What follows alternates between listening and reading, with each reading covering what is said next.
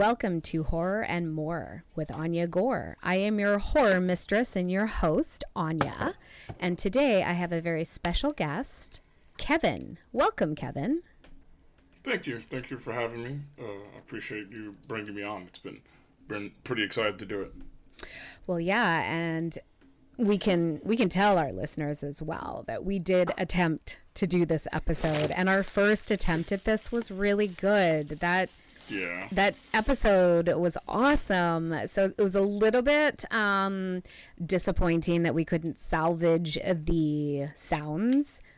So for anyone that doesn't know, um, sometimes editing when you have certain microphones or certain earphones can become problematic and difficult Absolutely. and that's what happened is both of our mics were duplicating each other and it was going to be really difficult to edit individual audio tracks so we have decided to re-record it But hey, I mean, that's a hell of an effort, honestly, because uh, you, you did better than most people that I know that consider themselves professional. I I have, I mean, I'll be on council meetings, and and the last two I had, I had to stand up because we were sitting for so long. I'm like, guys, I can't, I can't even pretend to sit in this stop spot for four hours. Like, it's just not gonna happen. Four hours. I got a pace spot. Oh my gosh, four. I think the first, the one before the last one was about four hours, and it was it was over something completely inane. It was crazy, and I'm like, you gotta be kidding me. It's like this. It's one plus one is two. How is this? How is this not like like sticking? But here we are. It was four hours. Started at six, got out at ten. jeez and what is what is Yeah. this a council for Oh, so I am a councilman, a borough councilman. I was elected last year. Um, I won my election by a landslide in a town of about 5,000 people. Um, I got about 1,700, uh, uh, I think 1,700 votes out of a possible 2,400 people who voted. So more than half the town voted. wow And uh, yeah, I won the one year term. Um, I just kind of decided I was going to get involved because I'm already kind of involved. Um, I didn't expect the town to be so uh, open. I, I knew I was going to win. I always think I'm going to win, but I won by a, I won by a lot, and I was like overwhelmed. There's a picture of me on Instagram with my fiance, ugly crying like ugly crying like oh my god like not only did we win the, uh, the the first night when the ballots were getting counted it took a week for everything i was up by 500 votes already. I was like what the heck? Uh, the next guy the my opponent had 67 votes. It, was, it was crazy. So, wow. Well it- yeah, congratulations.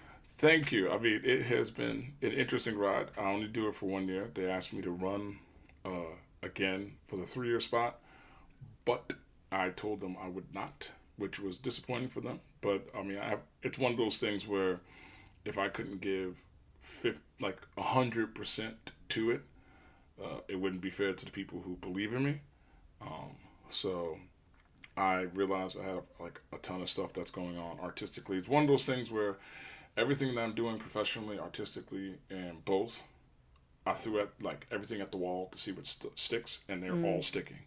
So, all at the same time right all at the same time. So it's like, well, I gotta, I gotta, if I gotta lean in. Like I've already leaned in for years, but now it's like, wow, this is, this is crazy. I, I have to, I have to run forward with this, and and it was disappointing, but it was, it was a lot of fun being a council person. I, I could say, you know, I was the first African American council member in the 150 year history of the town.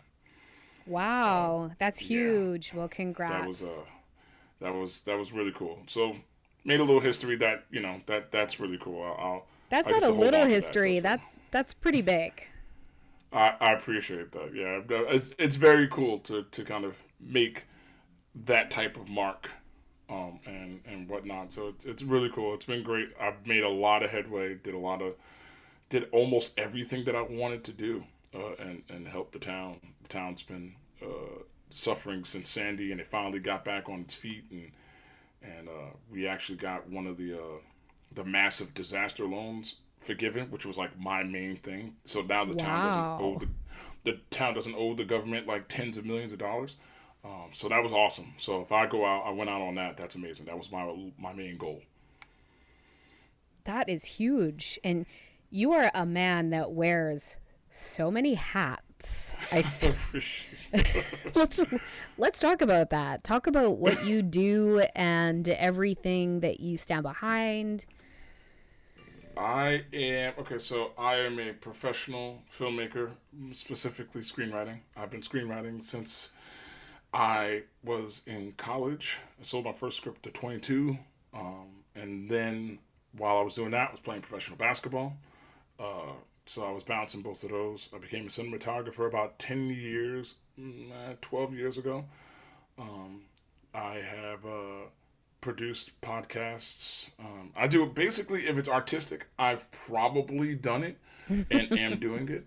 Um, I I uh, manage bands. I produce for bands. A lot of rock. Uh, I have a rock label. Uh, so I've worked in everything: music, film, and uh, analog photography, photography in general. Uh, probably my whole life. So I was kind of a nerd and a jock at the same time, uh, and I was able to balance both of those until you know, because eventually, as an athlete, your body says, "Okay, we're done," and I was ready to be like, "Okay, I'm I'm okay with that." and I was able to move into all the other stuff that I do, and it's been it's been fantastic. It's it's uh, I'm very very lucky uh, to have the support I have, but uh, to have uh, the work ethic of being an athlete translates to everything else. So I just kind of go as hard as I possibly can on everything because if I love it, I'm going to go hard, and that's that's just what I do.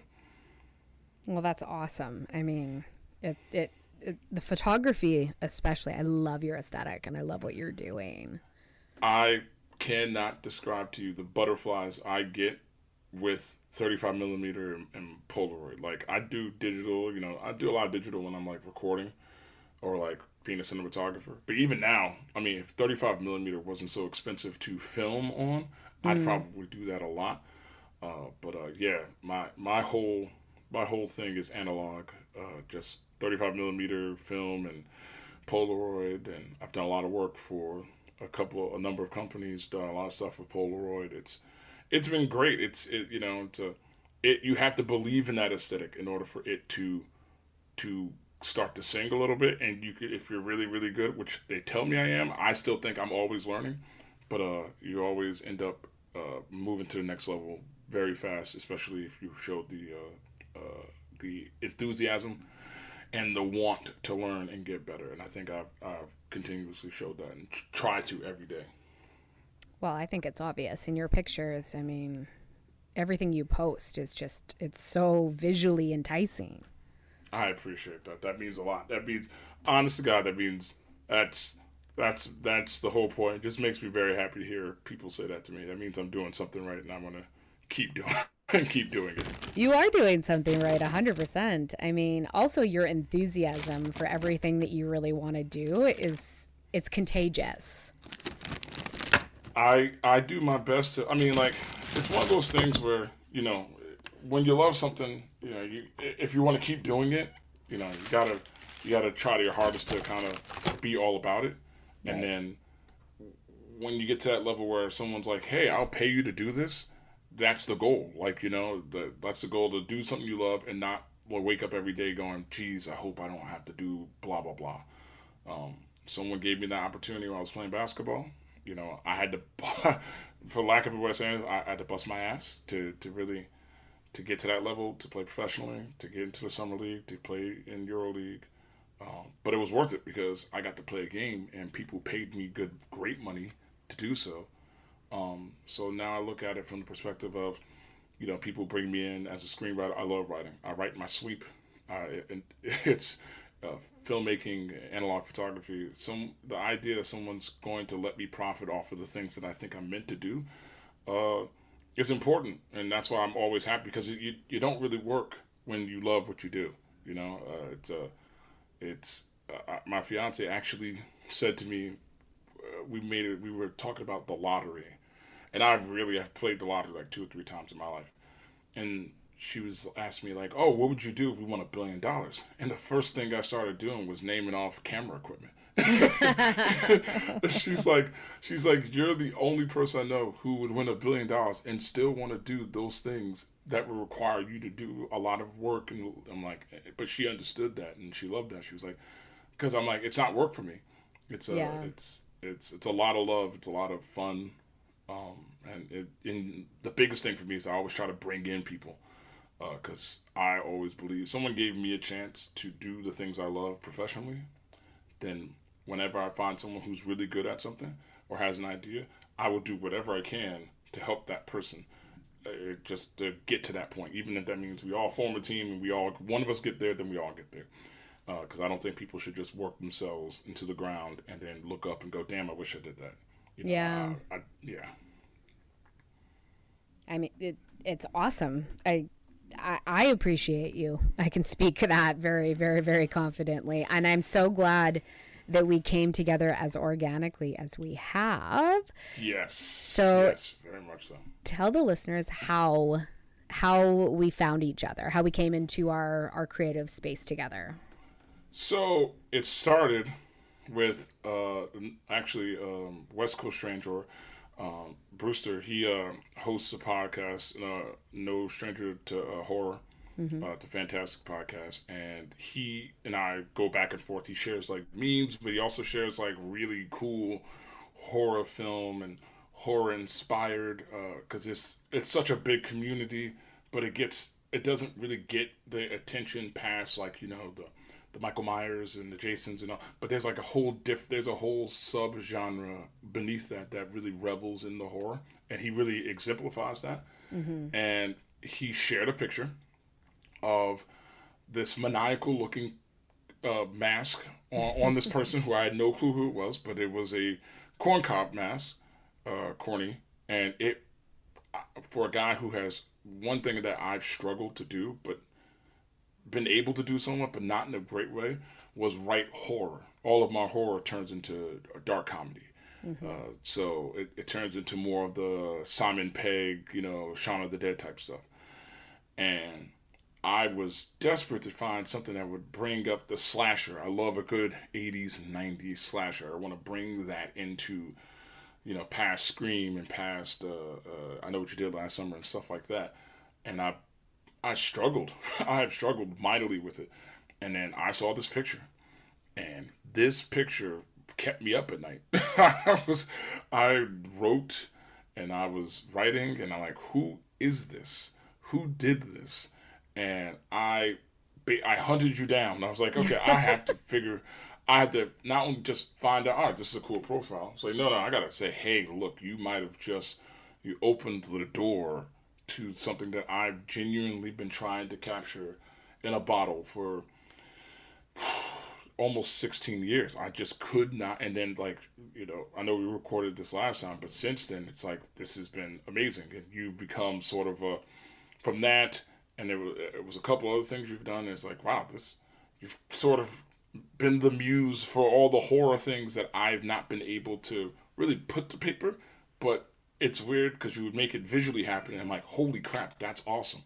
Um, and that's how we really came to be, and and it's worked out really really well. I'm I really thankful for you because I have just it just opened up everything in terms of what I've struggled with horror wise, and knowing that the things that I'm writing are going to be really really good. It's uh, and I have you to thank that for. Well, I'm so glad that you reached out to me to tell me that because I don't know if my my any of my images have done that for anybody else, right? They've never not mm-hmm. the kind of response I usually get for my horror pictures yeah. from men especially is mm. not is not very professional. yeah. I, I, yes. Yes. Actually, being real, when I it took me a second to I'm like, okay, wait, all right, how do I approach this without sounding weird? Like, it was like, because it's the internet, and, you know, like, for every one person that's like, oh, this is cool, and then they leave it at that, there's probably 20 that are like, okay, I gotta block that person. so yes. I was very, I was very, very, I was like, how do I approach this and let her know that I'm seriously about this character? This is crazy. And I just kind of went for it, and it worked out really well Mm, it did. It did. But I mean, the fact that you even took a moment to to consider that puts you into that professional genre, right? Because uh, there's uh, yeah. most most men that message me have no filter. They just say whatever they want because I guess they mm. think that all of the images are doing are for them. I don't know. Yeah, it's it's a it's a very weird thing. I've worked with you know models and and, and it's very hard for women, almost across any genre that mm-hmm. they that they understand what they are and what they can do and how they could move forward by you know really taking advantage of their beauty or, or their intelligence or their obsessions with specific things and genres without it necessarily automatically making a man think it's sexualized for them. Mm-hmm. And I witness those things and I go man like how do you I always try to make sure that the person I'm speaking to knows from a professional standpoint like you've inspired me. So this is how you've inspired me. Um, and it's unfortunate because there's for you know for me to have to think that way is because of what's happened in the actions of other men who just say off the cuff pretty vile things. I can't even imagine what your inbox must look like. So it's I, I I reached out to a model earlier today and I emailed her, even though we've had conversations on Instagram, man. Uh, she's like, Why'd you email me? I said, Because I know your inbox is a mess right now. She goes, You're sweet. Uh, it is, but I would have I would have found you. like, I'm like, like, holy crap. Like that. But that, I, I give all of you women so much credit, you know, because it's it's not easy to be creative without someone automatically trying to make it something about them when you're mm-hmm. just trying to be about you. So it's it's it's hard enough as it is, and I give you guys a, an, um, a large amount of credit. It's not easy, but you guys kick ass doing it, so it's good. It's nice to hear you say that because there are a lot of men that are like you and like minded that way. And it's hard sometimes to not just automatically assume that this man wants to connect with me because he has ulterior motives. And Yes, yes, it's it is a it is. I mean, any any woman who does any modeling, I it's it's I, I'm not even I'm not surprised if you know there was like okay skepticism or anything. It's allowed, obviously, because of all the things you've probably encountered before I even came to you.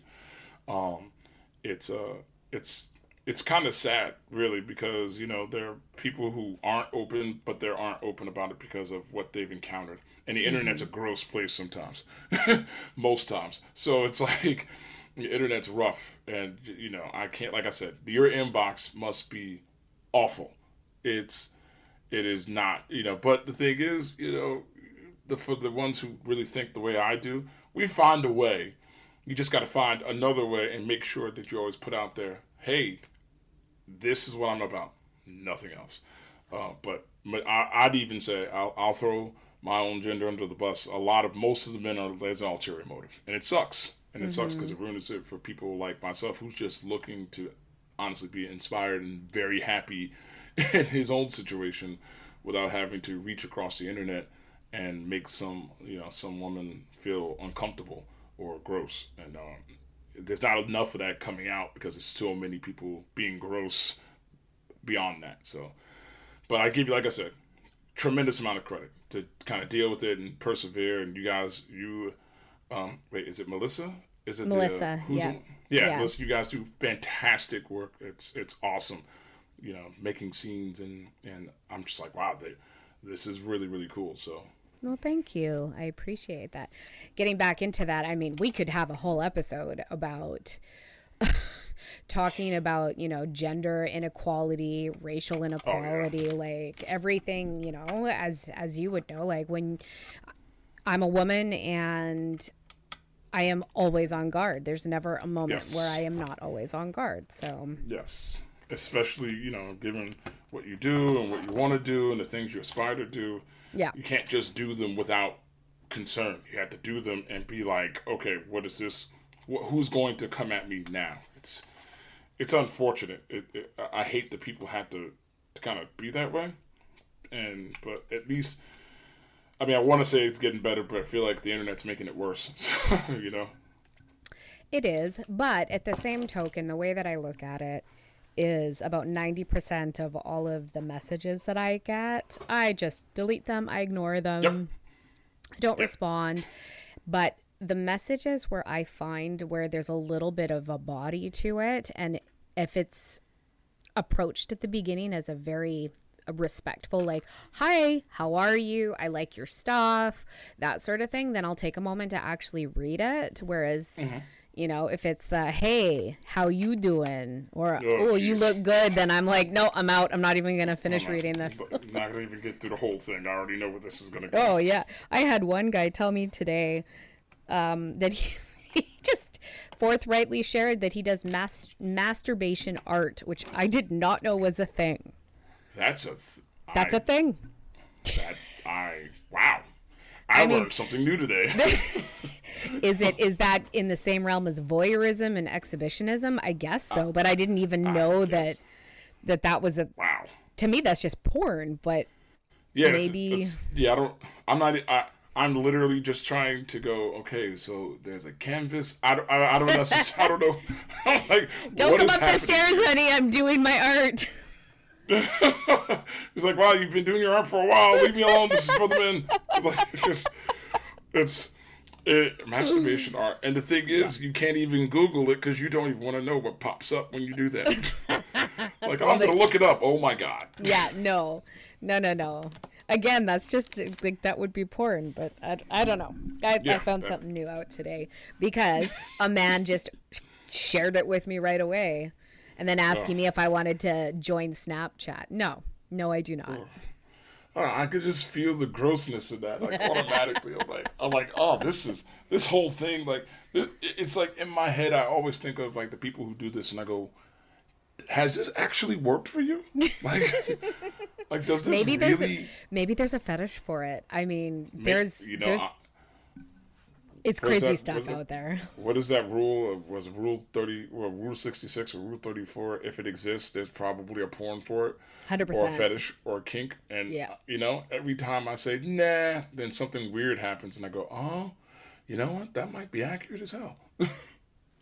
I mean, I think if masturbation art is an actual thing, it sounds to me it's more about the person doing it and how they feel and how they get off on it than the actual receiving of it. But yeah, I don't know. I, yeah, I'm trying to wrap my brain around it, and I keep coming back to: Is there a canvas? Like I'm so I'm like, what's what are the what are the tools?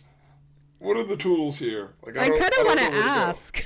I'm not going to. I don't want to ask him, but I, I'm yeah. When you say it like that, I'm curious. I'm like, what are the tools? How have we gotten here? That's what this is. Oh, that's too good. Um, so okay, so circling back to you and you you're a screenwriter. Um, and you've written yeah, this this script about Corny and I still I'm so excited to read it. I can't wait. Why don't why don't you talk about this journey that you are taking with this website and all of the projects that you're connecting with that? Oh, so uh, so what's happened is, and, and this is really off the advice of kind of going back to what we were talking about before, which is I, I do a lot of things. Um, I do a lot of artistic things and professional things, and um, I've been able to apparently do them well and kind of wrap my entire life around them, specifically with screenwriting and photography. And what I've done is because I also have done stand up comedy. Uh, I still do. I write for a bunch of comedians. Um, and uh, at some point, someone was like, Well, you do a lot of things. And I was getting recognized in the area, and I was in New York, and I produce. And he's like, Well, you do so much. Why don't you just put it all together? And I was like, I mean, that's a good idea, but I don't think anyone, in, my head, for self deprecation purposes, I'm like, who the hell is going to care what I do? Um, but at the same time, it was like, okay, well, it'd be easier for me to kind of put everything together. Plus, I know some really creative people that I think if there are people who care about what I do, they should care what they do as well. Um, and uh, it started with uh, a friend of mine asked me to uh, produce his uh, podcast, uh, which is baseball pod- a baseball podcast. That's done really well, but they've kind of fallen off. And they all came to me like, "Look, we were they were they were actually doing really well. They were with a big network, and then it kind of fell off, and life got in the way, and now they're trying to get back and." they they knew I did it, so they brought me on, and that kind of sprung an idea. And they were then it started with the next one was um, a podcast called Ask the Lesbians. A comedian in the area, uh, her name is Sabrina. Uh, she's uh, like dryly funny. It's like the best type of funny. Like she just says things, and you're like, that is funny as hell. But her face will never change. Oh, I um, love that. Yeah, she's really, really good. I, I, I don't know if enough people tell her that, but she started a um a podcast with her now fiance, and um, I love them both. They're just good people, and they're doing they're just doing really good things. And realistically, some people just need an advocate to get them out there. So I'm like, okay, well, I'll help. They asked me to come on as producer, and I started producing them. Then the two uh, uh, podcasts that I mentioned earlier, yours and West Coast Strange, or um, or No Stranger to Horror. Mm-hmm. I'm a big horror guy, and uh, watching the both of you do your versions of this within this genre and subgenre is inspiring. And I think more people need to listen to what you do, and more people need to listen to what he does. And I came to like, hey guys, would you like to kind of join this little collective, this network, um, to kind of you know let me utilize the fact that people love talking to the tall guy and giving him money, which is awesome. and you should tell our listeners lot... how tall you are because now they're probably curious. I am six eleven. Uh, I I am six eleven, mm-hmm. and that's how I play professional basketball. So, but yeah, I'm six eleven, and uh, I'm very good in front of people. I'm not shy. Um, and Shocking. I've always been. I've always been very good at uh, chasing down sponsors and, and investors and stuff like that. And, and I came to the thought process of let me utilize the fact that there are people from a film and an art world that care about seeing me, knowing what I'm there for, that and and utilize that for people who can get to a certain point and we can move together as a team. Um, and then I, I asked both of you guys, and you both were uh, in, and I was really excited about that. Probably more so excited than anything else. Um, and it started the uh, KevinLMartin.com podcast network, and uh, actually Brewster just sent me uh, his first episode since coming on, and then you know this will probably be the next one. But mm-hmm. we have it all. It's going to be all done in a couple of days. I'm really excited, uh, and we have two more podcasts that are going to jump on. So it's actually growing, uh, and uh, I was able to get two major major sponsors for the baseball podcast already as of last Friday. So it's all working out, and I just feel like utilizing that ability versus really creative people who deserve to have people more people hear them than what is you know currently in front of them is a perfect combination. Um, and every you know if you guys win i win. And if i win you guys win. Um, and i feel like that's the right way to go. Uh, and i'm pretty excited about it. I think the beginning of next year is going to be jam packed with a lot of stuff. And um, i hope i'm able to make a difference and and kind of blow everybody up you will. I just I have a feeling people just sit and listen to you talk.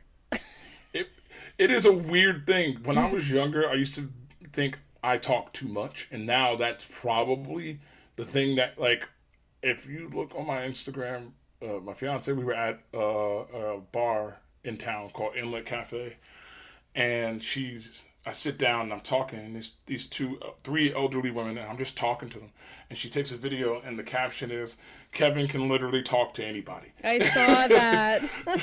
and and, uh, and she's she laughs because it doesn't matter because she's like a little more shy, and I'm not, so I could just talk. You can put me in a situation, uh, English, German, or Spanish, or slash Portuguese, and I'm probably going to be able to at least have a conversation with you in some which way, shape, or form. And uh, she posted that, and it's weird. When I was younger, I was an active person, but I was I was kind of quiet because uh, I played sports. So I really didn't talk much, and then that changed. Uh, so it's a it's it's just I'm very comfortable. It takes a lot for me to be uncomfortable. Um, so I'm very comfortable in almost every setting, and even if I'm not, I'll probably talk my way in or out of it anyway.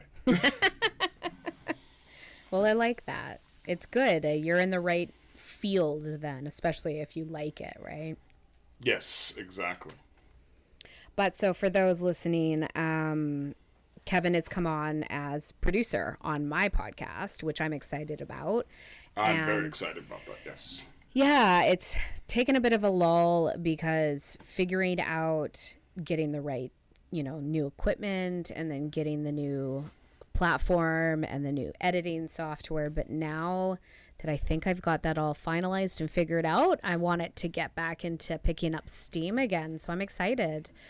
Yeah, so am I. I, I mean, uh, just just the from the photography standpoint, your ideas and then how you what you talk about and how you feel about them. Like you say about my passion, I feel the passion for what you you love doing, and and, and realistically, there are people who might have similar podcasts that don't have the passion that you do for what you do, and that makes it mm. very easy to go. Oh, we just got to. All we got to do is get the right ears on this, and this thing's going to blow up. And I'm very very confident about- about that. Well, you're definitely the person that's going to get us there. I can say that. I appreciate that. if you're on IMDb, people need to go over and find you and Yes. look into you. Like you have lived 40 different lives. I don't know how you aren't exhausted and sleeping all the time. it's it is a uh, it is one of those things where if I'm awake, I'm doing something, and then it's it's it's it's always that it's it's up at up at six, and then I'll, I'm probably going to at least eleven or twelve, and then I'll probably try to sleep for three or four hours, but I'll wake up at this.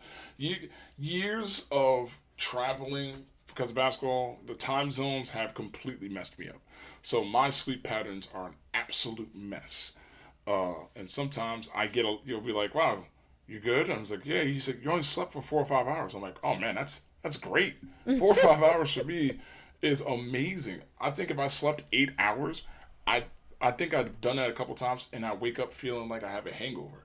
So it's like, it's it's a weird thing. But yes, if I'm if I'm awake, I'm doing something, and I'm I'm trying to always. Uh, the motto is forever forward. So you know, always try to move forward in everything you do. I love that. That's so good.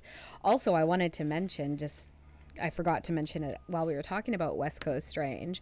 Uh, I've chatted with him a little bit now, so thank you for connecting us. But he lives Awesome, really, really close to me. See, you know, I really thought about that, and I, I don't know why it didn't really come to me because he, I was like, wait a minute, they're both, I think they're both in Vancouver, and I don't know why. Of all the things that I that never that never even connected to me, it was so funny. Well, he doesn't. So he's not in Vancouver. He's uh, on one of the islands, Victoria. Islands, yes. Yeah, which is an awesome island. I love Victoria, but it comparably in the large universe Yes. of of horror, that is crazy close. he he actually lived so when i worked on um when i worked on a set out in, in vancouver because everybody that isn't filming in new york or atlanta or la is probably in vancouver he lives where he actually lives on victoria is not too far from the apartment i had while i was living out there for seven months. Wow. it's it's you know it's one of those things where you think of man how many times did i pass this guy? I know. like it's it's awesome to think about that but i love i love vancouver. Like love vancouver. It's uh it just gives it's a mix of everything that i like and then some. It's it's it's such a it's a cool place to be and it was my first time being in vancouver when i worked there and i was like wow this is this is great i mean I- I probably wouldn't have left if if I didn't start getting more and more work. But Vancouver's a cool place. Well, thank you. I, I mostly enjoy it. I'm tired of the rain. It rains Rains a all lot. the time. It ra- it rains like I think it's a tie between of all the places I've lived, London and hmm. Vancouver. Just mm-hmm. like, and it's not like oh, it's gonna rain for a day or two. No, no, this is this is sustainable. This is this is gonna rain for a while. oh yeah, there was one time I don't remember when it was. I want to say it was in the past year where it rained for 28 or 29 days straight without a break. Wow. Yeah. Wow. Yeah. Oh, seasonal depression and a half. I Holy know. You know, and it's funny too because my husband and I always talk about how we want to move to California so badly. If if it didn't have the politics and the health healthcare, I would be there Oh, in a man. heartbeat. See, that's the thing. Like, it, I remember when I first moved in back to the country full time, which was about four years ago, maybe four or five years ago, and I remember the first time I saw a hospital bill, and I was like, "What is this?" They're like, Giving you "Oh." a heart attack to go back. like- like, jeez. I'm like, I'm like, are you joking, man? He was like, wait, you never? I said, literally over. I had a hernia surgery in Austria. I never saw a bill, ever. wow. Just because they were like, well, you would have died if you didn't get this hernia. Okay, cool. And I'm like, all right, well, glad you're okay. See you later. And I never saw a bill. never sniffed a piece of paper. Yeah. And it, it, it, in America, it is uh, it is different to to say the least. And like you, you know, in Canada, imagine that a system that's not trying, not hoping that you know, that's actually helping you to survive. Whereas in America, it's the opposite. California is awesome. California is parts of California are really awesome and super expensive. Yeah. Uh, and uh, like we're moving back out west, which I'm very excited about. Uh, Where are you guys gonna move to?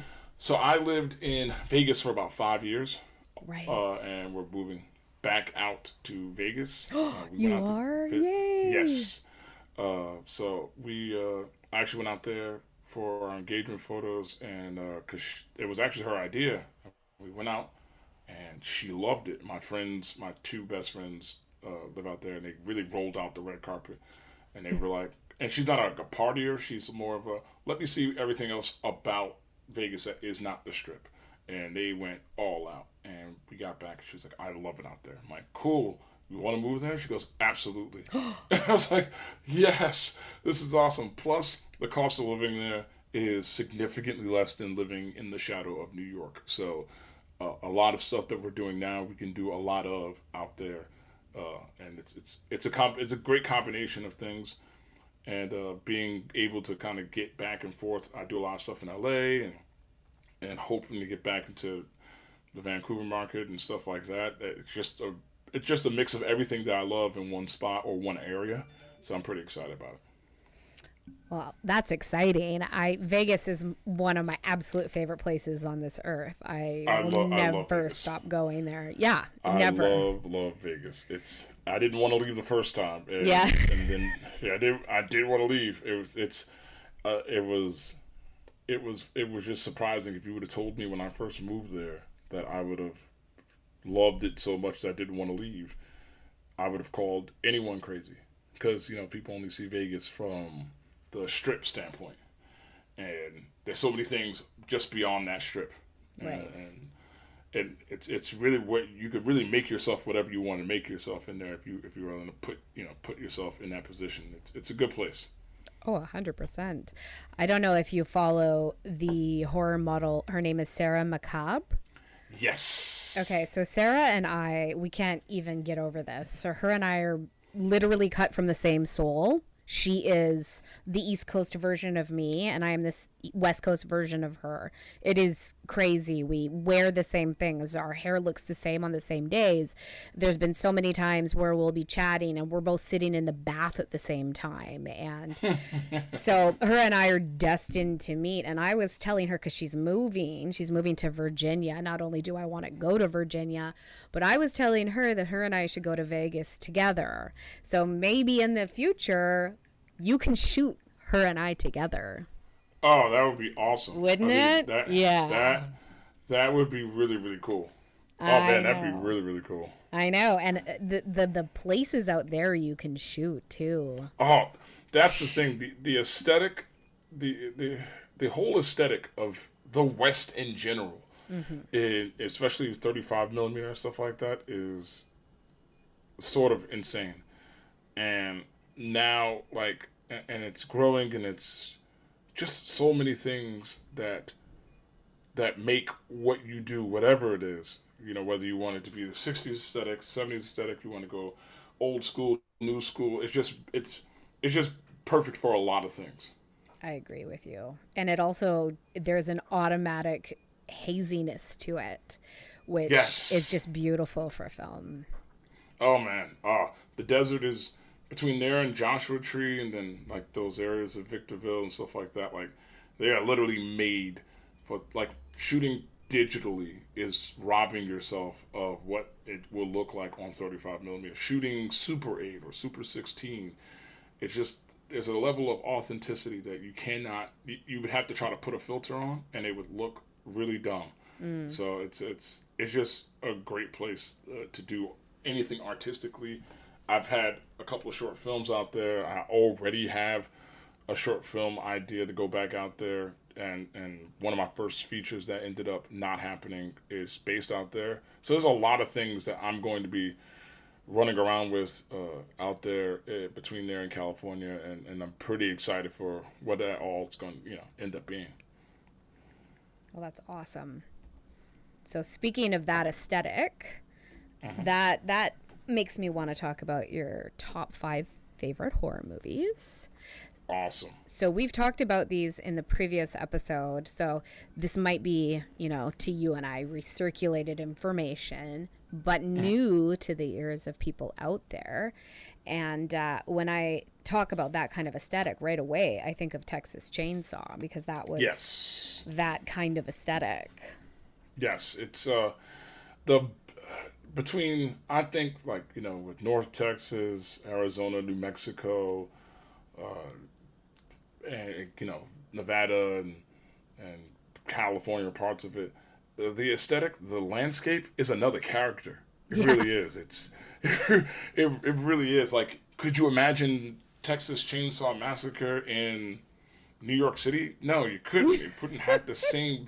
You know, I mean? it wouldn't have the same feel. It no. It, it, genuinely would just it would just feel like some you know raging maniac with a chainsaw running between buildings in Manhattan. Like I don't even know if there would be any suspense for that. Whereas, well, no, no, or in the rain. I just oh, it just it. I I wouldn't be able to to take that. I wouldn't no. be able to take it seriously. Just not. I would just be like, who wrote this? Like this is crazy. Uh, I just picture someone having to yes to stop for a moment and pull out an umbrella. Like yeah, exactly. It's it's so yeah. crazy, but but like the desert, the open space, the barren unknown, the you know the elements, the heat, mm-hmm. uh, but then all of a sudden it could be ice cold. Uh, the the openness where there's no place to hide. I think that's like the thing that really turns people into going, "Wow, this is terrifying." Because think about it, it's a flat area you can only run toward the mountains. There's only deserts. The if the if the animals don't get you, the the insects will, and it's not like you can hide anywhere. It's mm-hmm. it's your it's you versus them in a flat space with nowhere else to go. That's terrifying. Or like looking out and seeing the only place you could run to or run away from is the very house you just escaped from. Oh, that uh, yeah, that is absolutely terrifying. Like I I think the landscape might be I've actually a couple of years ago I did a whole thing on saying to like if you really think about it, the landscape is as terrifying as the chainsaw, because uh, where do you go? You yeah, either have to stand and fight, or you're or you're hiding in the barn and they're gonna find you. It's it, I agree. It's, it's terrifying. Terrifying to know, like in New York or L.A. You know, there are buildings and subway tunnels and all that stuff. But in North Texas, you can build your the zombie apocalypse could happen in North Texas to to Nevada and, and parts of that state, and no one would ever know. it's it's it's it really is. It's just you and the mountains and whatever's in the mountains. Uh, and it's I think that's what adds the, the aesthetic for that type of for that for Texas Chainsaw Massacre is just as deadly as that chainsaw. Oh, a hundred percent, hundred percent. So then, talk about why you love this one so much, aside from that, obviously. I think it is the. Well, I mean, it's a good and bad thing. The good thing is, no matter what, Texas Chainsaw Massacre is timeless. Mm-hmm. Uh, it will survive. It will outlive us, and it will be the base model for every horror movie going forward that brings up a slasher. I even I I I try not to call it just a slasher because it really is it's a mix of everything. It's a slasher. It's a psychological thriller. It's it's got some horror, like gore stuff. Mm-hmm. Uh, I mean, I won't count some of the sequels in the middle and then the reboots. no, I won't do that because the, the the thing is, they were like, "Oh, this is scary." You know what? Uh, let's try to do this again and again and again. Um, and like the original was just, I don't. There's a lot of movies that don't exist without the original and yes. the original was just the, the it's just amazing. Um, I think it was just a well written, well drawn out, well visualized, and it showed everything. Like it was like this the set like this is this is what you want to be scared. You want jump scares. You want you know this is before jump scares became predictable. This is like look, there's a maniac with skin for a face that's not his holding a chainsaw this is the ultimate terror, mm-hmm. and that's why I always appreciate it because it, really is uh, um, in horror movies. It's the it is the the Jordan of slashers. Every slasher movie plays to this movie, and and I, I don't think it gets much better than that. Yeah, I completely agree with you. Uh, some fun facts that uh, you've heard before, and you you'll hear it again. um, let me just see. I tried to look up another anymore. Let me see if I got any more. I did not. I found a few more for Halloween, but um. Uh, so, for anybody who doesn't already know this, that one of the inspirations of this movie, uh, aside from Ed Gein, was when the director Tobe Hooper was in a big Christmas crowd and he was frustrated. He found himself near a display rack of chainsaws. So apparently he zoned in on the chainsaws and he said, I thought I know a way I could get through this crowd really quickly. And when he got home, he said the whole story just came to him in like 30 seconds. Oh, wow. And I love That's that. still crazy. That still, I love that. Still amazing. Still amazing to hear. I just, who admits that they see a chainsaw and they're stuck in a crowd of people and then think to themselves, I know a way I can get out of here quickly. I mean, have we all thought something like that? 100%. Yes, absolutely. Like, well, I, I can literally, like, cut my way through here. And honestly, that's the thing. I think the part that really freaks people out about the movie is uh, a good horror movie makes you question the fact that you thought this yourself. Oh, like, yeah. like, like, oh my God. Like, I just thought, like, you hear that and you go, wait I've definitely been in a crowd in New Jersey, in New Jersey or New York, going, there are so many people here. I and if I, you know, and you think about it, I'm like, oh, that's, nah, I would never do that. And then all of a sudden you see it put up and you go, oh my God, this guy thinks this. you start to question, wow, am I like a bad person? No, it's just these are like you know these are natural instincts that happen. So it's it's it's cool to see that that spawned, you know, this movie. That's amazing. I agree. I totally agree with you. Um, and then Leatherface was actually inspired by a doctor that he knew. That he told uh, this article, the Texas Monthly, that he remembered the doctor was a pre med student who was studying cadavers. And the doctor went into the morgue and skinned a cadaver and made a mask for Halloween. So they decided then that Leatherface would have to have a different human skin mask to fit each of his moods. I just the. I, the idea of of this doctor showing up at a Halloween party with a legitimately skinned cadaver face mask. Oh, uh, let I mean at that point, uh, like you'd be like, "Oh, it looks so real," and he goes, "It is real." And I'm like, "Okay." Uh, I, like, what do you? What do you how do you? Where, how do you? Yeah, what? What? Like, don't know where to go here. Like, he's like, oh, I thought it was funny. Yeah, it, it, it's something. As you're quietly walking out the back, dialing nine one one on your phone, just slowly backing away, and and by the time I'm dialing nine one one, I'm already in my car. It's like, by the way, guy with the human mask in the party. I'm not there anymore. Human mask. Guy with the human mask, not there right now. He said, "Have you told anyone else?" No, but I'm already gone. no one's gonna believe me anyway, so I left the party. But you know No, what's really funny? You know what's really funny about that? Just thinking in terms of a horror movie, if it was a blonde girl, she'd be going upstairs with him. Yeah, exactly. It's like I'm like, wow. She's like, oh, where where did Mandy go? Oh, she went upstairs with the doctor, the guy with the skin. Okay, everyone out, everyone out, everyone out. We gotta go. Yeah. Are we gonna Are we gonna let her know? No, no, no. She's already gone. It's nothing we can do. We can save ourselves. She's gone. She's already gone. She she made her choice. That's right. Oh, the tropes are so true, though. Oh man, I mean they've gotten better about it, and it's taken, you know, like an Ari Aster or Jordan Peele to kind of just like destroy those tropes. But there's still a place for those tropes because you can do a '90s slasher like uh, Fear Street and stuff like that, and realistically, there's still a, a thirst for it. That's why there's going to be another Scream and probably Yeah. another who you know. I know what you did last summer. I think that they're trying to get back urban legends, but I don't think that's going to happen. But it's it's uh there's a I don't think anyone's ever going to get tired of the slasher, so those tropes will live on forever.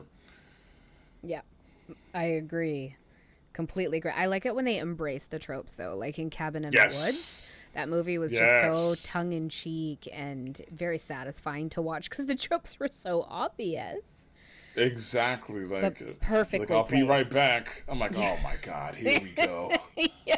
we we already know what's gonna happen. Like, but you're still watching because you're you're it's ingrained in your psyche. Like, you know, Yeah. okay, we know what's gonna happen, but uh, let's see how it happens. Yeah. 100%. Um, so your next favorite horror movie is John Carpenter's Halloween. So, John Carpenter's Halloween, again, another slasher that has been remade so many times or rebooted, and then Rob Zombie got in there, and I don't know where the hell he was going. Uh, but now See, I liked The his one- versions. I liked them, but it was like when when I think of Halloween, it's so weird, and, and it's it's really good because from a from a filmmaker standpoint, you see the differences. Everyone's got a different perspective or eye, and when they were making them as sort of like sequels, they were so starkly different from mm-hmm. John Carpenter's. But then I'm like, all right, in my head, I'm like, well, I guess I can understand that because no one's gonna be able to nail this quite like he did. But then you see the new Halloween stuff, Halloween Kills and Halloween. It, it, it, then I'm like, wow, wait a minute, these feel John Carpenter like, and so I respect the Rob Zombie ones as they are by themselves Yes, yeah. for sure. Uh, from from a canon perspective, no, but from by himself, because Rob Zombie, you know, it will always have my respect for you know Three from Hell and stuff like that. I like his his the way he looks at horror because Rob Zombie, I feel like, is the epitome of everything that, from the standpoint of a from the average horror fan, if you look at a Rob Zombie film, that is what horror is to them. So somebody who is deep into horror, like yourself, like me, like Brewster, you look at it and you appreciate it for what it is, but you also know what it is. Um, and and that's important. But like the John Carpenter one, I I love Michael Myers. I love it. Uh, I I enjoy I enjoyed that because for the simplest reason, the lighting. It's so funny to say this, but like he was there, but he wasn't there. He was scary, but he wasn't like he was scary, mm. but it was less about the body and more about he would just appear. You know what I mean? Like he was like his. You see his mask, and you're like, oh well, whatever that is, it's dead. He's over. It, it to be able to play with shadows. I mean, the average person is scared of anything in the shadows. You know what I mean? Like, mm-hmm. and and the way it was written, the way it was brought, out, Jamie Lee Curtis is just. I mean, if if there was evidence that genes, specific genes, are passed down from mother to daughter or father to son or somewhere in between, it is Jamie Lee Curtis who is quintessentially what her mom was, which mm-hmm. is like the ultimate scream queen, but tough and and and just an amazing actress. But John Carpenter in general, it just it was just a, as I said, like Texas Chainsaw Massacre is the quintessential, you know, slasher. I would say that Michael Myers and Halloween uh, are the things that finally brought that horror to the suburbs. Right. Uh, you know, what I mean, like it. When you look at Texas Chainsaw Massacre, it's out there in the desert. You're not worried about him coming to New York. You're not worried about him coming to the suburbs of your town. Now all of a sudden, you've got a killer that is willing to come into your wonderful three by two house and kill everyone in your house, like without thought, with really no reason other than to you know stay in the area. So it's it's it's crazy. Like you know, it's it's a it's a thing that brought horror movies even more so. Like like if you do it right, you put him in the suburbs. Like think about it, Jason was at a summer camp, and then when they brought him into Manhattan, that was absolute bullshit. So it was it was like this is it was like oh man, this is terrible. Like I, I wanted to be good, and you know Freddy was in your dreams. Yeah. Like think about think think about all the horror icons that have been brought to the city, and it just went bad. Leprechaun. it was Leprechaun in the hood. This was doomed.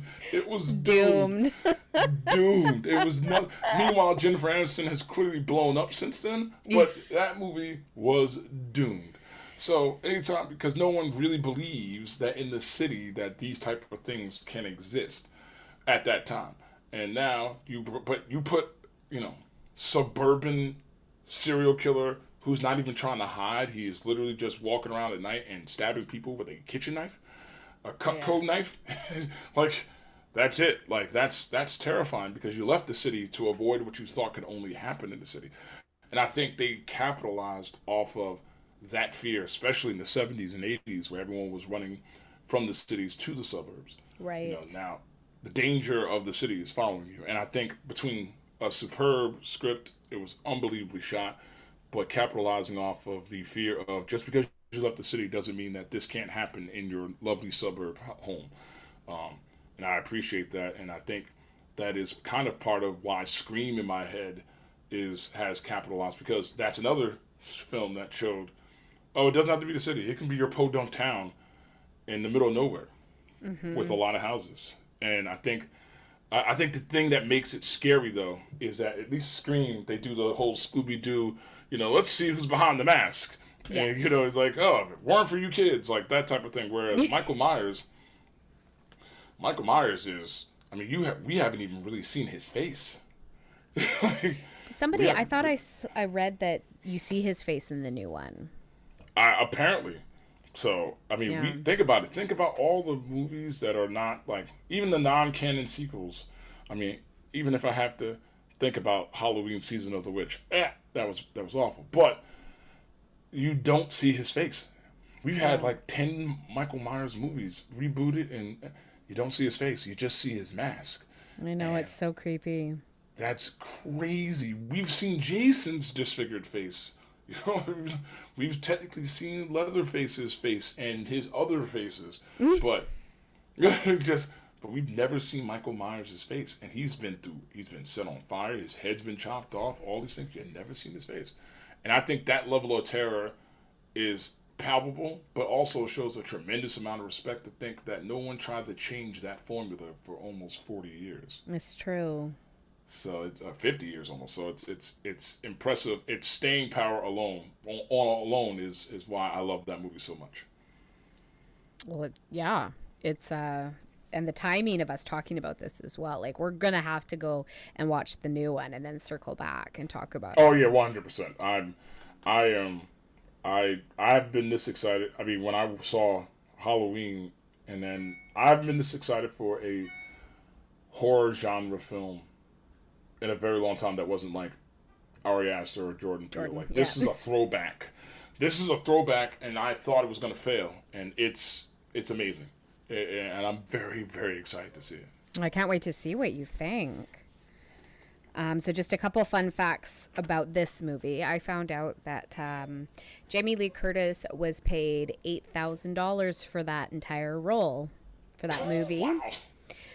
but it was her first film, so Mm, she's obviously done well for herself since then. yes, So, quite.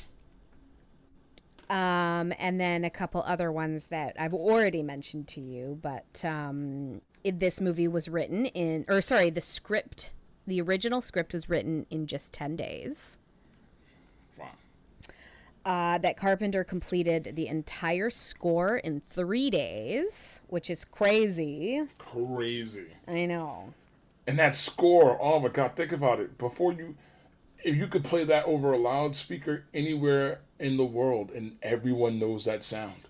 Oh, they know I've, that, that I've heard my six-year-old son sing it, and I look at him and I'm Yeah. like, "Where have you heard this before?" That's what I'm saying. It's like where it's out of nowhere. Like mm-hmm. I would put that score, that song, up that theme up there with like Tubular Bells from The Exorcist. Like you hear that, you know something's bad. like it's like Yeah, there's like, no good coming from this. There's no good coming from this. Like oh my god, where is he? Just start running in a general direction. Get away from the music. Yes. um, And uh, also, the original script was titled The Babysitter Murders, but because of a lack of budget, they needed to have the story take place in one night. So they called it Halloween, which is the scariest night of the year, yes, it is. apparently. Every night is my scariest night. Nice. nice. So, Shaun of the Dead. You love this one too.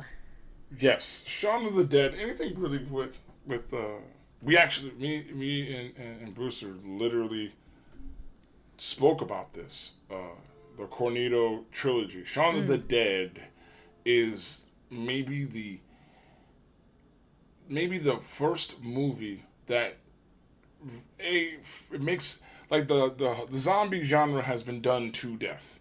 Yes. Um, at that point, there was there was really nothing new that was being presented, and and anything that could come close might be all right, but it was nothing that we hadn't seen before. And Shaun of the Dead presented itself as the thing that I was really stuck on, which was a dark comedy. But this was like ultra dark. Like it was like people are getting eaten, but also you're laughing your ass off because the British just get humor and dark humor, and they're also on a different level of slang than we will ever be. Uh, and it's it's just a, a mixture of I'm laughing, but this is this is bloody as hell. And they take the extreme of two. And uh, honestly, like I said, Simon Pegg and Nick Frost are just absolute geniuses of just being funny, but also gory. a perfect example of that. I was reading up on it a little bit too. Is the scene where the two of them start throwing their records at the zombies, and they kind of, while they're doing it, they start reminiscing on the music that's in there, Yep. and they're talking about the vinyl. That is not the, vinyl. time that you're going to sit and talk about music when you've got zombies coming at you. Exactly, and they're having this conversation, and it's just like, if it, it's it was so surreal and almost absurd because they're trying to be normal in a normal life, but your life is not normal because you are throwing vinyl at zombie That's- heads. There's nothing. it's like it's like it's like you're you're having you're cooking dinner and while you're cooking dinner you're shooting out the window at zombies. Like life is normal but not really but we're gonna pretend it is. And it's it's but it's like so surreal because it works because you're sitting there going i'm invested in them killing the zombies but i also disagree with some of their music picks. Like it's it's it's so weird because your brain should be like run away, but actually, let me talk to you about this vinyl, and it's it's it's just a great combination: the surrealism, the uh, the absurdity of what is being a zombie or having zombies, and then having the absurd conversation within that absurd situation is the entirety of the movie, and there are extremes of being hilarious and also desperately gory and it works and they've done it three times and they're just fantastic at it. I could probably watch that movie once or twice a month and Wow. laugh at it and laugh at it like it's brand new it's just unbelievable It, it- yeah, it's brilliant. I agree with you. I'm, I'm, you've inspired me. I think I'm to have to watch it again. oh it's great i, I and i probably will do the same We're to have to come back and have more conversations about these movies again then. absolutely i agree Uh, so some facts I found out about this. They said the word fuck 77 times in that movie, which I love. that's awesome Um, also, this is hilarious. The first zombie that Ed and Shaun find in their garden is Mary, who is the checkout girl from the film's opening credit montage. And so Frost and Pegg wrote a comic written by them called There's Something About Mary that details how she ended up in the garden. Oh, that's awesome. I I just I love them. That's only they would do that. Yeah, that's that's that's perfect. Actually, that's great. I love that. And they're just a great team. They're a dynamic duo. Hundred percent. I agree with you. It they they kind of remind me a little bit of Key and Peele in Yes. terms of the connection. Mm-hmm. It's a clear connection. It's such it's such like it's an effortless connection. Effortless. Yes. Yes. I wonder if Jordan's ever going to bring Keegan over to his horror world. I, that's a good question. Realistically, they're both doing really well, and opposite of how we all got to know them. Um, I know. It's so like like you know Keegan is still funny, but he's been in some serious roles, and I'm like, oh man, he can act. yeah, he can. Like act. he's good, and and and, and Jordan is the horror genius at this point. It's just Oh. they've they've just changed the game uh, of what is what is scary, and the thing, the thing that you we you know to kind of come almost full circle is to watch him make real things really scary that are actually really happening versus Texas Chainsaw Massacre, which is, you know, the landscape that not everyone lives in is the scary thing, and then the chainsaw. And then then they scared you even more with the suburban killer that just does it indiscriminately. Now he's bringing in social things that are happening now. And uh, these are real things. Like you leave the movie and you you're walking into the very things they're talking about. It's a it's terrifying, uh, and, and that's the new horror. I agree, and I think I'm I'm so stoked that we are part of his generation Oh, because yeah. I truly think he is one of the best horror directors, and he's only directed two, movies. That is intense for horror fans to think that he's one of the best, and he's done Oh man, two. he is what what what Hitchcock was to suspense is what Peele is to horror, and in the mm-hmm. sense of Hitchcock, you knew in the first two or three movies, holy crap. Jordan Peele, the reason why is that he's so good, but then you have to remember how we met him. He made us laugh. I know. And and the thing is, most people, I, I think I said this to you before. There's a very thin line between the light and the dark when you're a comedian or you make people laugh. Um, I always make the joke that I would, I was always an okay comedian because I'm a genuinely happy person for the most part. Whereas when you are com- a, com- a comedian or do comedic stuff, there's a darkness that's there for many of them. You know, Robin Williams and stuff like that. Like, you know, it, it, it, you're good at like hell. Even look at like what ha- what's going on with Ellen. Ellen seems like she's fun. She's very funny, nicest person in the world. But then there's a dark side to that. yeah. Um, and it's and the thing is, not everyone can capitalize the way he has. He's managed to make that into two different careers I know. and and you're just sitting there going, "This is wait, hold on, Jordan Peele from Key and Peele I, wrote this." Like I remember when I first heard about the movie, and I go, "Is there another Jordan Peele? I know. I did the same thing. There must be another Jordan Peele." I'm like, "This doesn't. Is this the Jordan Peele from like Keanu Jordan Peele?" It's like, "Oh wow." I know, Then he put, did it's it's it. It was insane for me. It was like he did Get Out, then he did Us. Then I'm like, all right. Then he did Candyman, which doing a reboot slash sequel slash, and he crushed it. And they are all real things. They are things that are like the story behind them. The creation of so many of these things is like, wow. Okay, this is this is kind of close. And and now he's uh, I think the um, the new one he's coming out with is a horror film called Nope, and I am just eagerly awaiting what that's going to be, and I've heard it's about aliens. I, I, I think so. I think I'm pretty sure there's Steve Yeun's in it, who's awesome, um, and uh, Dan, uh, Daniel uh, Kaluuya, uh, Kaluuya is, is he's going to be in it, and I think Keke Palmer. And Wait, they are Daniel from Candyman? Uh no no no Daniel from um Is that The Walking Let's see. Dead? Am I getting the names? no no Steve the, yeah Steve Yeun who the uh what was his name on that? He was the Asian the, the Asian actor on Walking Dead. He's in it. Oh, yes. So, so. Yeah. Oh, Daniel Kaluuya from Get Out. Yes, he's yeah, he's in that as well. like Keke Palmer. So I'm very very interested to see because I know some people who uh, they were shooting that in June, and I think they wrapped a while ago. But they were shooting that in June in L.A. and it's a it's going to be a it's it's it's going to be good.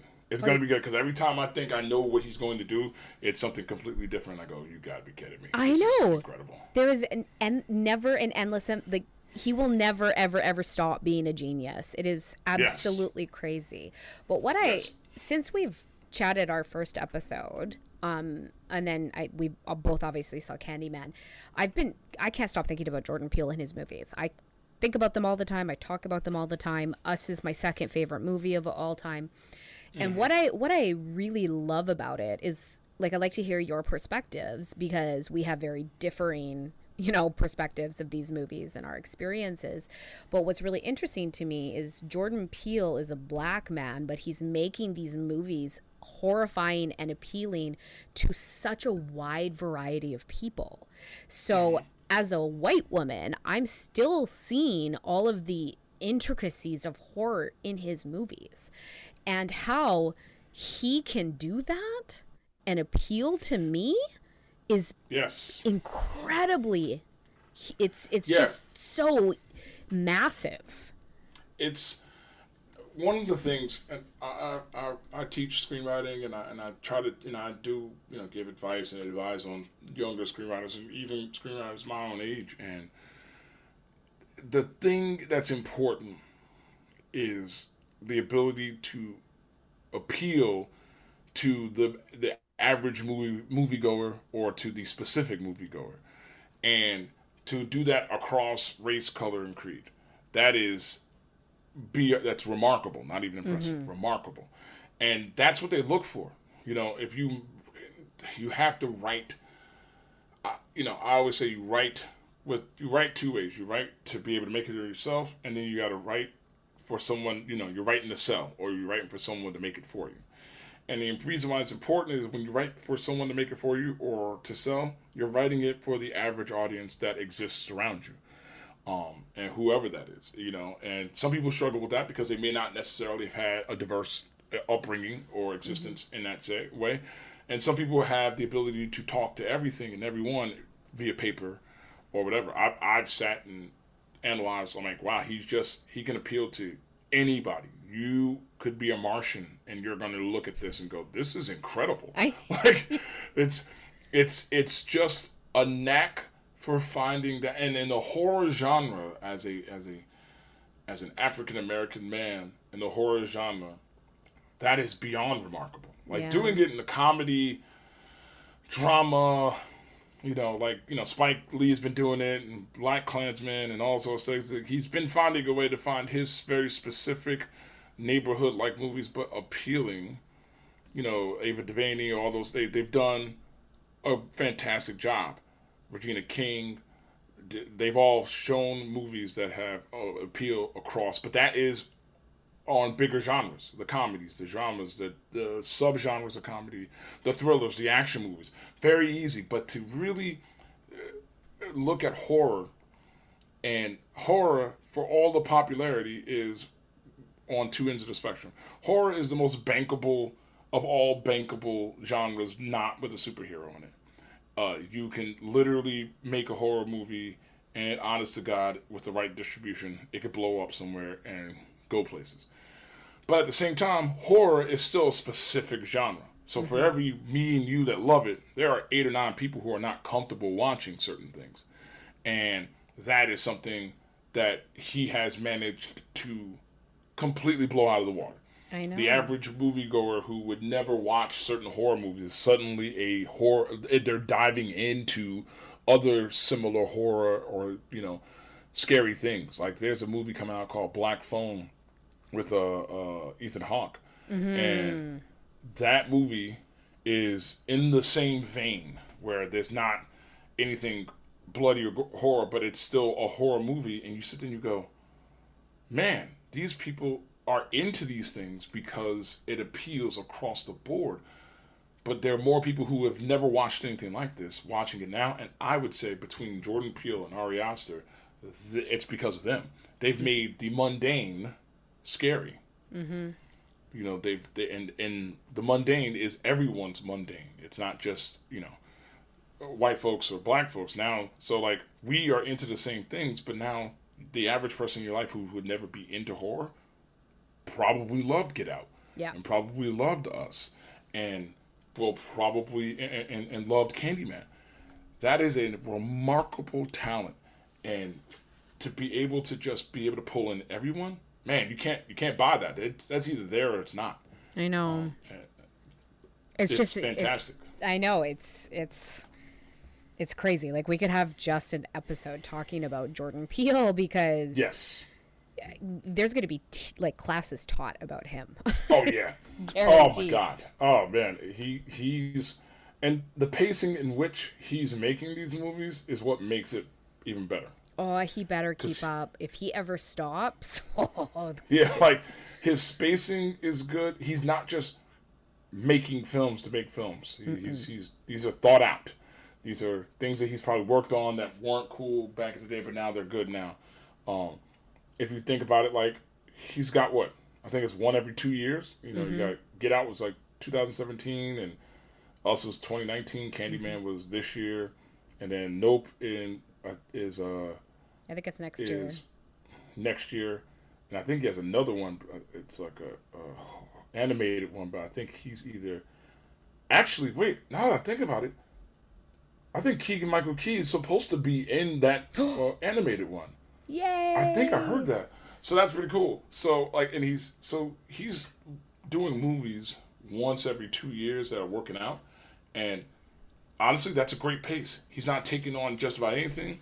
His he dipped his toe into the franchise type of thing, but Candyman, which personally I hope they leave Candyman as is. I don't want them to make a sequel. Oh, they better not. It was such But- a beautiful ending. It was really, it really was. It. I don't want them to do that. They But, better you know, not. Hollywood has a thing about, ooh, this thing made money. it's like, yes, that doesn't mean you have to make more of it. And in their heads, like, uh, what'd you say? Yes, that means exactly that we have Hey. to make more of it. I mean, the thing was 25 billion. I think it made like 100 million. And, and mind you, this is like during COVID where movie numbers are nowhere near where they used to. So I, I can I can only imagine if somebody's sitting there going, all right, I need you to write a sequel. And Jordan's like, eh, no. No, I don't want that. So I, I hope it's I hope that stands pat. That's for sure. I have a feeling it will. I have nothing but the most faith in him. Yes, absolutely. So just a couple little um, fun facts about Get Out. And this is stuff we've talked about, but this still blows my mind. So Jordan Peele wrote more than 200 drafts of the script. He didn't believe a producer would ever fund it, so it was a writing exercise to him. Like th- this guy out, he's you know what? Your drive reminds me of Jordan Peele's drive. That you just made wow. I got chills. Like I if I, if I could hug you right now for thank you. Oh my god. Thank you so much. Like But I, I compare it to that because I mean, when Jordan Peele would have been writing this, Key and Peele would have been happening. I yeah, I believe was like very time consuming as far as I've been Oh, reading yeah. about it. He was also Yeah. he he had a baby not that long ago. Like this guy Yep, is got married. busy. They got married. He did Keanu. He ev- they did everything with that. So for him to sit down and have the forethought to write one script 200 times as a Ah. writing exercise, you have to have the same kind of passion you do. and and and realistically, I, I've I've sat in classes and people like they'll do like a draft or two, and I've had people ask me "Well, how many. dra-" I'm like honestly, I wrote this six years ago, and this I I sat down and wrote it again for the fiftieth to sixtieth time because I thought this was the right time, and then when it wasn't the right time, I just put it back, and then I would come back to it in the middle. The number of drafts handwritten that I've like whole books. Like one day I'm going to send you a picture. You'll see like all these Moleskine books, and most of them are just completely full of maybe the same movie or the same script, or they're parts of a short film that turned into a full thing. And you you just gotta be that person because if you, it's you, you need to get that thought out uh, 200 times is sounds about right. Oh my I mean, god, that's insane to me. Yeah, but I mean, the way you're do it. talking about it, though, that's what I'm saying. You've got that drive and that passion. That's I impressive. appreciate that. I, I, I really appreciate that, and so far so good. You know, right now Keep it just up.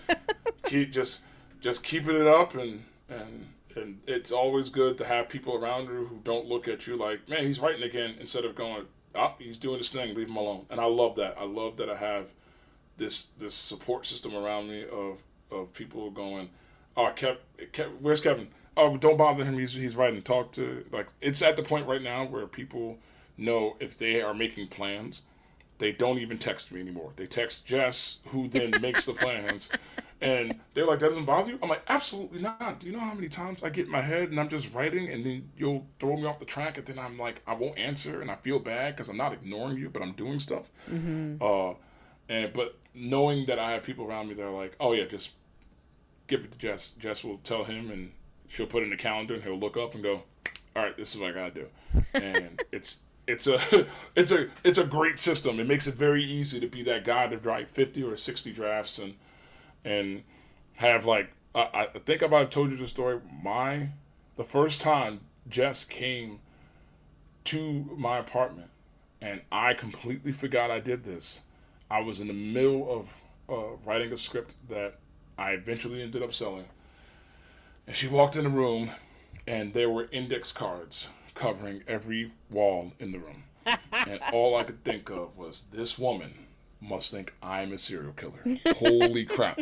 Like I genuinely forgot. We were talking, we went out, she came back, I walked in the room and automatically stopped in front of the door and I go, Oh my god, oh my god, what did I just do? She goes, What? And she looked in the room, she goes, What the hell is this? And I go, uh, this is how I lay out my scripts sometimes when I get close to like ready to type them. And and that was three years ago. And now when I say, okay, I think I'm almost done, she goes to the store and gets index cards. Like, and it's like it's like the best system in the world. Now she's found that Post-its does sticky index cards, so it makes it a lot easier instead of me putting tape. So she bought me those. Uh, Oh, I love So- that.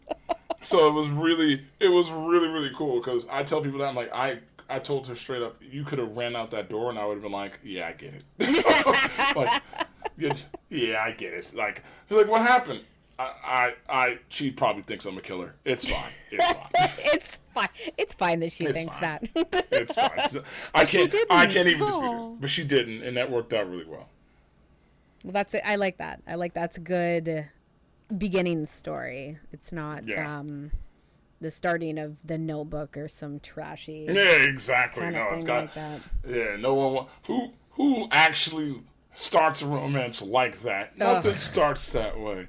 This is why I like horror movies. There's way more possibilities of romance starting in horror movies. People Mm. It makes running away from something together and they come together through trauma. I get that. yes, it makes makes perfect sense. It's just like that actually makes more sense than some of the rom com stuff, and I'm like, nobody meets this way anymore. What the heck is this? I know. I know. I don't know. Um, another fun fact of Get Out is it was inspired by Eddie Murphy's Delirious. Murphy jokes about how white protagonists in haunted house movies, like the poltergeist, they just never leave the house. Yeah, I remember that.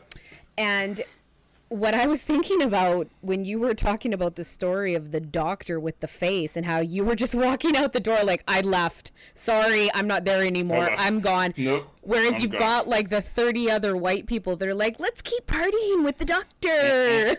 Yep. Nope. He could have walked. and honestly, I've jokingly said since I saw that the poster was uh, for the movie was called Nope, and I I there's a couple of things you'll see like on TikTok and for people where it says what black people do when they hear a noise, and you they just turn and look in the direction, but we automatically don't move, and then when we can move, we leave the house.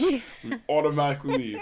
There are there are horror movies that would end before they began. If I walked in and saw a ghost in my apartment, I'd be like, "Nope," and out the door I go.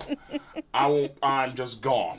Like, like, Yeah, so but it's just so walks in- funny where then you know you've got someone else who's like, I need to pull out a Ouija board and bring out the Yeah. spirit and I I promise you, I would be the quickest and the fastest comic relief ever. It's like, oh, let's talk to the spirits. You're gonna pull out time out. Okay, guys, I'm gonna go. Um, you guys need anything from the we are you got beer? Okay, look, I'm just gonna go home. I'm not gonna lie to you guys. I love it though. You would just leave them there. Oh, it's over. Like, listen, if there's something I've learned that when when the, when the white folks in my life want to go and see what's going on, there's nothing you can do to stop them. So all you can do is I'm gonna warn you, something's in that bush. Oh, let's okay. I told you something's in that bush. If you're not blood related to me or like dating me or a close friend, I'm just like, hey, man, good luck, man. I don't know what to tell you. This is going to end badly. I will tell them. I always say to my friends, I will tell them your story. I will, I will- he's running into the house. What happened to Trevor?